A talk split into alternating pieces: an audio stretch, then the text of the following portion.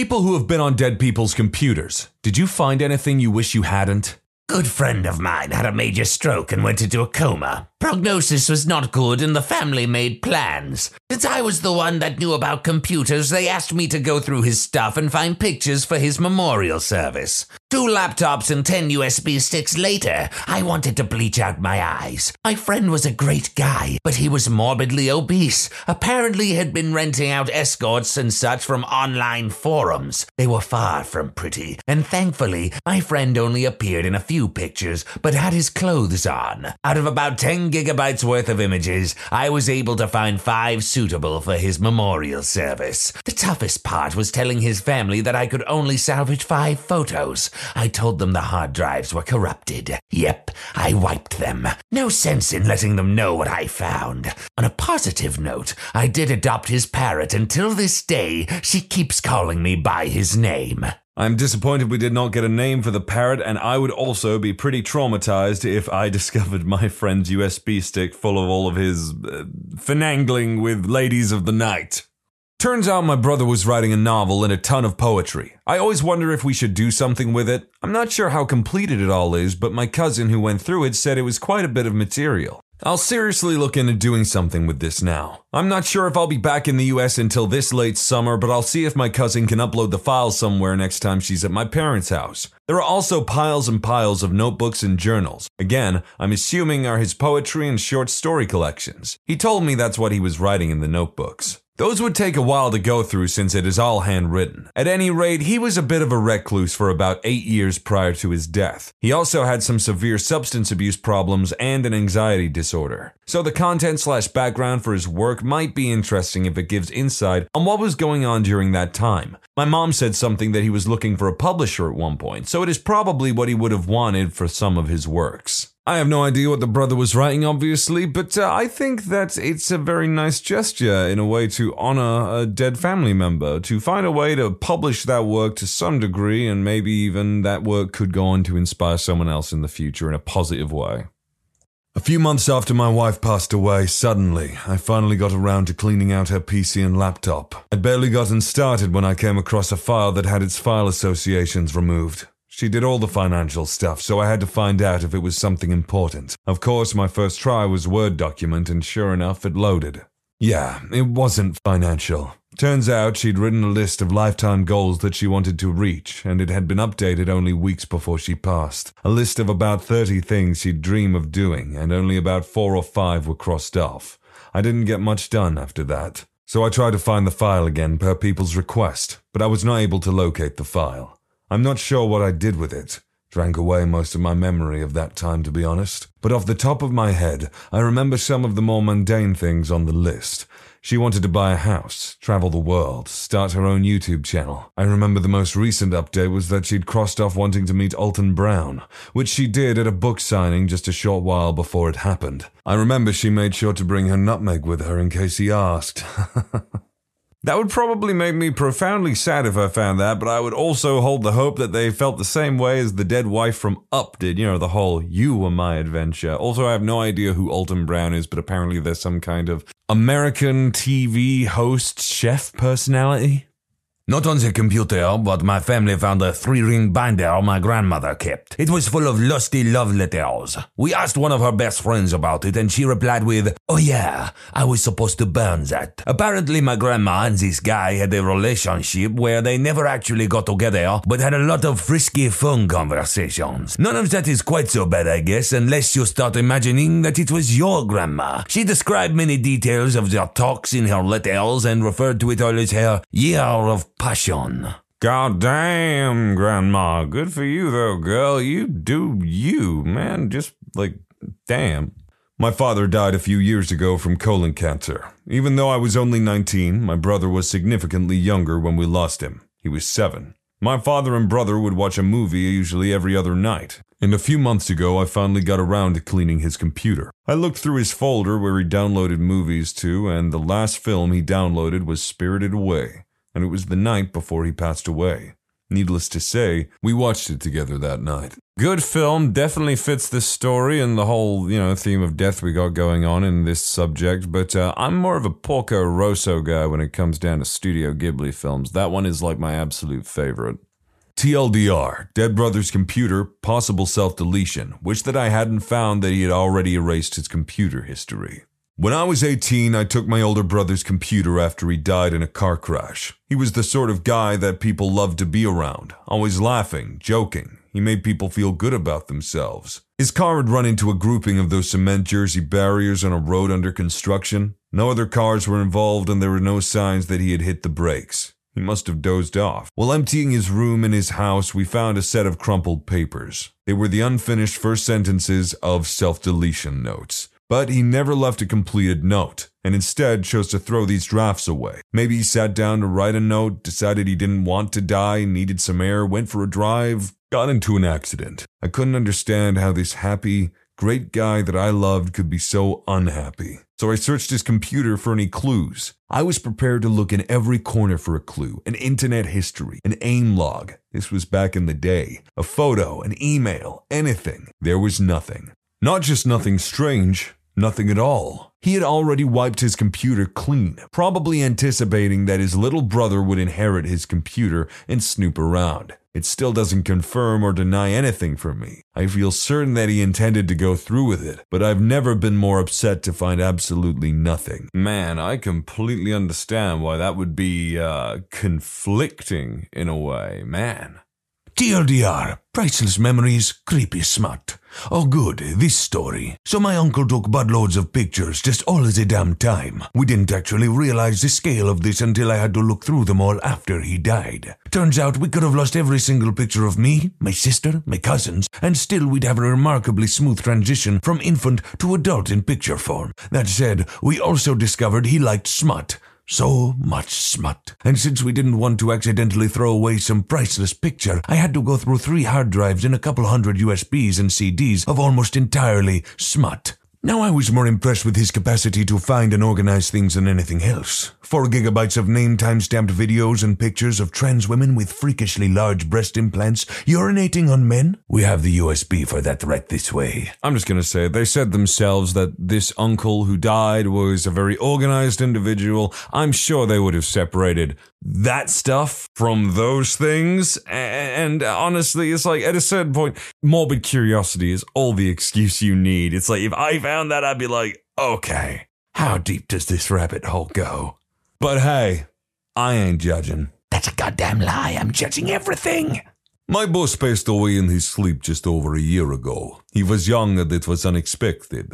I helped his boss get into his computer at work and also his laptop from home to retrieve insurance, banking, investments, etc. information for my boss's family. It was very eerie in that I found my boss had a lot of the same tastes in music, TV shows, movies, etc. that I had. Visited the same websites, etc. I felt like he and I could have become much better friends if there'd been more time. I ended up getting almost everything for them. There are a couple of Excel files with financials that were password protected. I ran some brute force programs against them for a few weeks, but eventually my boss had me shut it down and then it was over. And so now I sit at his desk on his computer using his mouse and his keyboard and do his job. I like to think he's out there somewhere, watching over me, and that he'd be happy with what I've done in the last year. I hope so at any rate. This one is a little odd because either he already respected the crap out of his boss and then found out about their common interests, but it seems more like in the way that they wrote it. Like I said, there's a lot of context probably missing from this, so don't take me as like, you know, a hard truth or anything. But it seems like upon finding out that they had a lot more in common than they realized, uh, he formed a parasocial relationship with a dead man. Nine years ago, not a personal computer, but my local library has a set of computers in there and people can get usernames and passwords and use the virtual desktops, given they have a library card. This old guy would use the computers a lot. I wasn't nosy, so I never looked in depth, but he was using a word processor, so I assumed he was typing letters or something similar. Anyway, I volunteered there over the summer and I had to close out inactive library cards, or ones that had paid dues. Basically, this meant I was deleting accounts by logging onto their virtual desktop and cleaning them out. The old man showed up in the lineup. Turns out he died a few months before. I opened up his desktop and went to documents because curiosity got the better of me and I wanted to see if he had anything some relatives wanted or something. There was his life, encompassed in two folders. Folder 1, Novel. He was writing a memoir of his tales in World War II. Folder 2, Missy Missy. From what I could collect, was his wife. In it were dozens, if not over a hundred documents of love poems and letters to her. I backed them up on a USB and intended to return them to his wife. I'm sure she would want the love letters. As it were, the wife was dead and he was buried next to her in the cemetery. I was sad, because these were letters to his long dead wife. She had died in 2004. I gave the files to his son, who read them out loud at the old man's annual memorial mass as a eulogy and testimony to the love of his wife. Well, it might have made you sad, but it made me happy because guess what? The greatest thing you can have is a love that transcends the bounds of life and death. My girlfriend and I used to play Pokemon a lot. I still do, actually, but she passed away in a car accident a year ago. One day I opened up one of her games because I was feeling down and I noticed her main player was named after me and all her Pokemon were nicknames after pet names we gave each other. The thing is, I did the same thing in my game, but we never told each other. Short and sweet, I love it, but it vaguely, ever so vaguely reminds me of the Animal Crossing comic about the dead mother. Absolutely melts my frickin' heart. God, look it up if you don't know what I'm talking about. No, but I got an old computer from church once. They upgraded and donated it to us. It was filled with horse smut. I don't go to that church anymore. This episode is brought to you by Visit Williamsburg. In Williamsburg, Virginia, there's never too much of a good thing. Whether you're a foodie, a golfer, a history buff, a shopaholic, an outdoor enthusiast, or a thrill seeker, you'll find what you came for here and more. So ask yourself, what is it you want? Discover Williamsburg and plan your trip at visitwilliamsburg.com. When you need mealtime inspiration, it's worth shopping Kroger, where you'll find over 30,000 mouthwatering choices that excite your inner foodie. And no matter what tasty choice you make, you'll enjoy our everyday low prices, plus extra ways to save, like digital coupons worth over $600 each week. You can also save up to $1 off per gallon at the pump with fuel points. More savings and more inspiring flavors make shopping Kroger worth it every time. Kroger, fresh for everyone. Fuel restrictions apply. Another day is here, and you're ready for it. What to wear? Check. Breakfast, lunch, and dinner? Check. Planning for what's next and how to save for it? That's where Bank of America can help. For your financial to-dos, Bank of America has experts ready to help get you closer to your goals. Get started at one of our local financial centers or 24-7 in our mobile banking app. Find a location near you at bankofamerica.com slash talk to us. What would you like the power to do?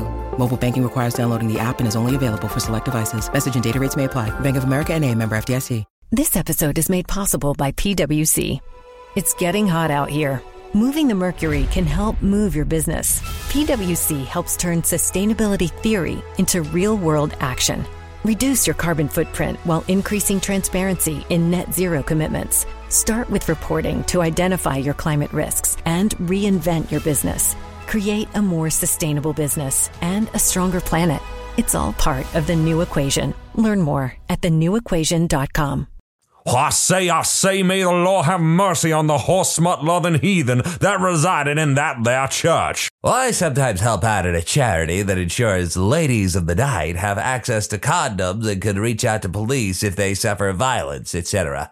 At one point, we threw a fundraiser that sold art created by a former or occasional lady of the night and showcased the art of one deceased woman in particular, who I believe was about to begin transitioning to a man. I was given her hard drive through a friend of the family that worked at the organization and asked to retrieve what I could of her art and her life. My memory is a little fuzzy on most of this, but I think her death happened in the early 2000s. She had a fairly large Napster directory, and I think it was a Windows XP machine. To be honest, I don't think I found anything I wish I hadn't. Instead, I found a trove of beautiful art and a small window into someone's life. She was both a hobbyist and a professional photographer who had a webcam she made good use of. I saw her travels to India and South America. I saw friends of all shapes and sizes, mainly muscular and heavy tattooed, and uh, action shots of her and her girlfriend. She had an active social life, and in most ways, she was just like the rest of us.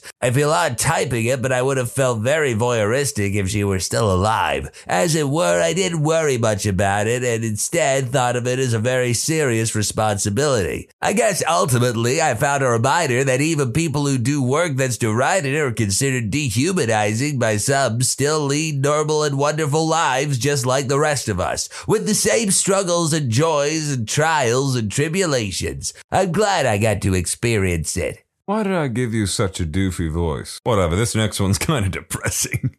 TLDR found my grandfather's writing on how much he hated my grandmother. When my grandfather passed away, we were going through his computer to save off important things. We mostly saved off genealogy information, but found one very strange item. My grandfather had written a book slash thesis on how much he hated my grandmother. It was about 150 pages long, had a table of contents, and all sorts of hate filled stories and anecdotes. My dad shared it with one of his brothers, and they waited about five years before showing it to my grandmother. I'm still not 100% certain that she ever needed to know about that book. One of my family members printed it out and mailed it to all of my aunts and uncles. My dad is one of seven. It was a huge drama fest for years. It seemed to have died down lately, though. 150 pages. a table of contents entirely dedicated to your hatred for presumably your wife. My God, the hatred in this man's heart is unfathomable. It is so strangely cruel and yet oddly sensible at the same time. I mean, he didn't murder her or anything. And plus, the question is, was she bad? Was she so bad that it was warranted that he wrote this book? Just my god, this strange and yet beautiful world we live in. What the hell? Made a throwaway for this. This is my first time posting on Reddit. I had to get this off my chest. I knew my father had a vibrant internet life. He had been in IRC for a long time, maybe starting in like 1996. He had been a regular on the one channel for about 10 years. I think he was a mod or whatever the equivalent was.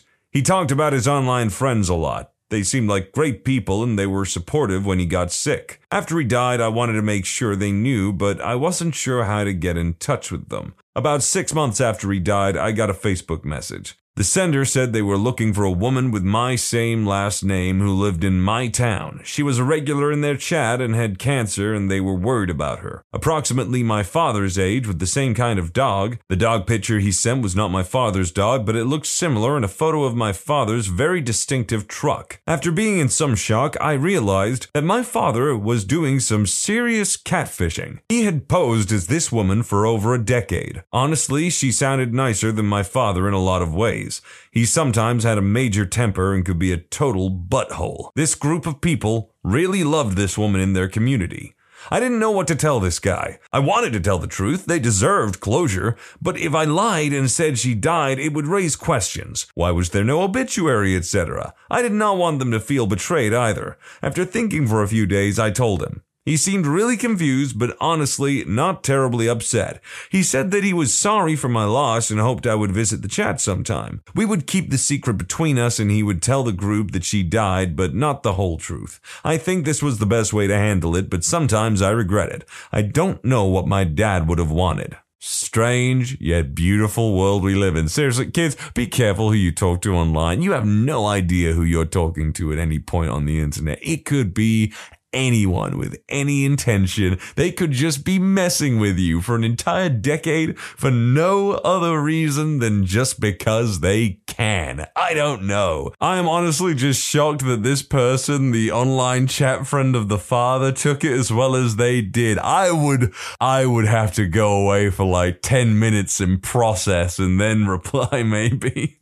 Yeah, my uncle's laptop. We powered one up, and there were all these weird selfies taken from overhead with him lying on his back. He was a gargantuan old shut-in slash hoarder, so they looked really weird. And then there were all these hardcore twink smut videos and stills. This was odd because he had always been straight to my knowledge and kind of a homophobe. Yeah, I know it should have been a red flag. And then it hit me. He was taking selfies to put himself in the picture, so to speak. Decades too late to be a twink. He was an old man trying to imagine he was young, beautiful, and able to explore something he couldn't have done in 1950s Texas. Before he died, he had become fixated on a couple of memories of friends coming on to him in swimming pools, etc. I now understand that he was fantasizing about missed opportunities to have fun. There was also an account for some kind of meetup site for guys, all old guys. I had to email the site and tell them this man is dead. We don't have a charger for the other laptop. I don't know what we'll find on it. Utterly traumatizing. I don't know why I dedicated myself to such a stressful voice there. I was kind of trying to go for like the old lady, the wrinkly, like stick of an old lady in the chocolate episode of SpongeBob, I guess. Anyway, I would be exceedingly careful about opening that second laptop. You might get Raiders of the Lost Ark if you open it. Several years ago, a distant relative died and left their computer password protected. My grandma gave the computer to me and said that if I could pull everything off the hard drive and give it to his wife, he had a lot of finances and other important stuff on there, I could keep the computer. So I set to work, ended up just writing a script to brute force it since I had tried every combination of birthdays, pets, etc. I could think of, and my script found the correct password after three days. I find what one would normally expect finances, a ton of family pictures, assorted documents for work, some fairly tame erotica. Now you might be thinking that's what disturbed me the fairly tame erotica. No, actually. What disturbed me was that I found in a subfolder of a folder on his desktop labeled 2001 Resume. In that folder was about 11 gigabytes of lolicon smut. Keep in mind this was like 2008, so that's quite a bit. I searched the rest of the computer and found no trace of real CP, so I just ignored it since Lolly is more or less legal. Didn't see any reason to drop this on the rest of the family, so I omitted it from the copy I made for them. Kept a few DVDs of the stuff though in case it ever came out that he had graped minus the G a kid or something and nuked the drive. Considering I was like 11 during all of this? Holy crap, that was a shock to see.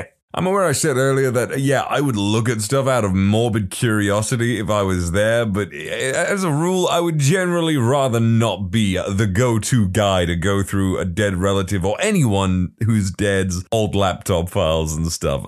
I just don't want to be in that situation. Also, what was up with the 11 year old genius? A relative of mine, 40M, told me this story. His roommate in university was a very quiet person. Several years ago, his roommate got into an accident. He lost pretty much 10 years of memory. One day, my cousin found a USB belonging to his roommate in his bag. He phoned said roommate's parents. The parents decided to come and pick up the USB. My cousin, not being able to resist temptation, looked through the files. He found plans for a self deletion note, a journal about the roommate's depression, and draft of a very sorrowful please come back letter to said roommate's former girlfriend. My cousin, looking at the joyous, blissful, loving post memory loss picture of roommate, straight up formatted the USB. My cousin told me that he believed that his roommate would be better off without these memories. Now that is a juicy goddamn story. Now I gotta say, I, I've always been kind of like, is long term amnesia really a thing?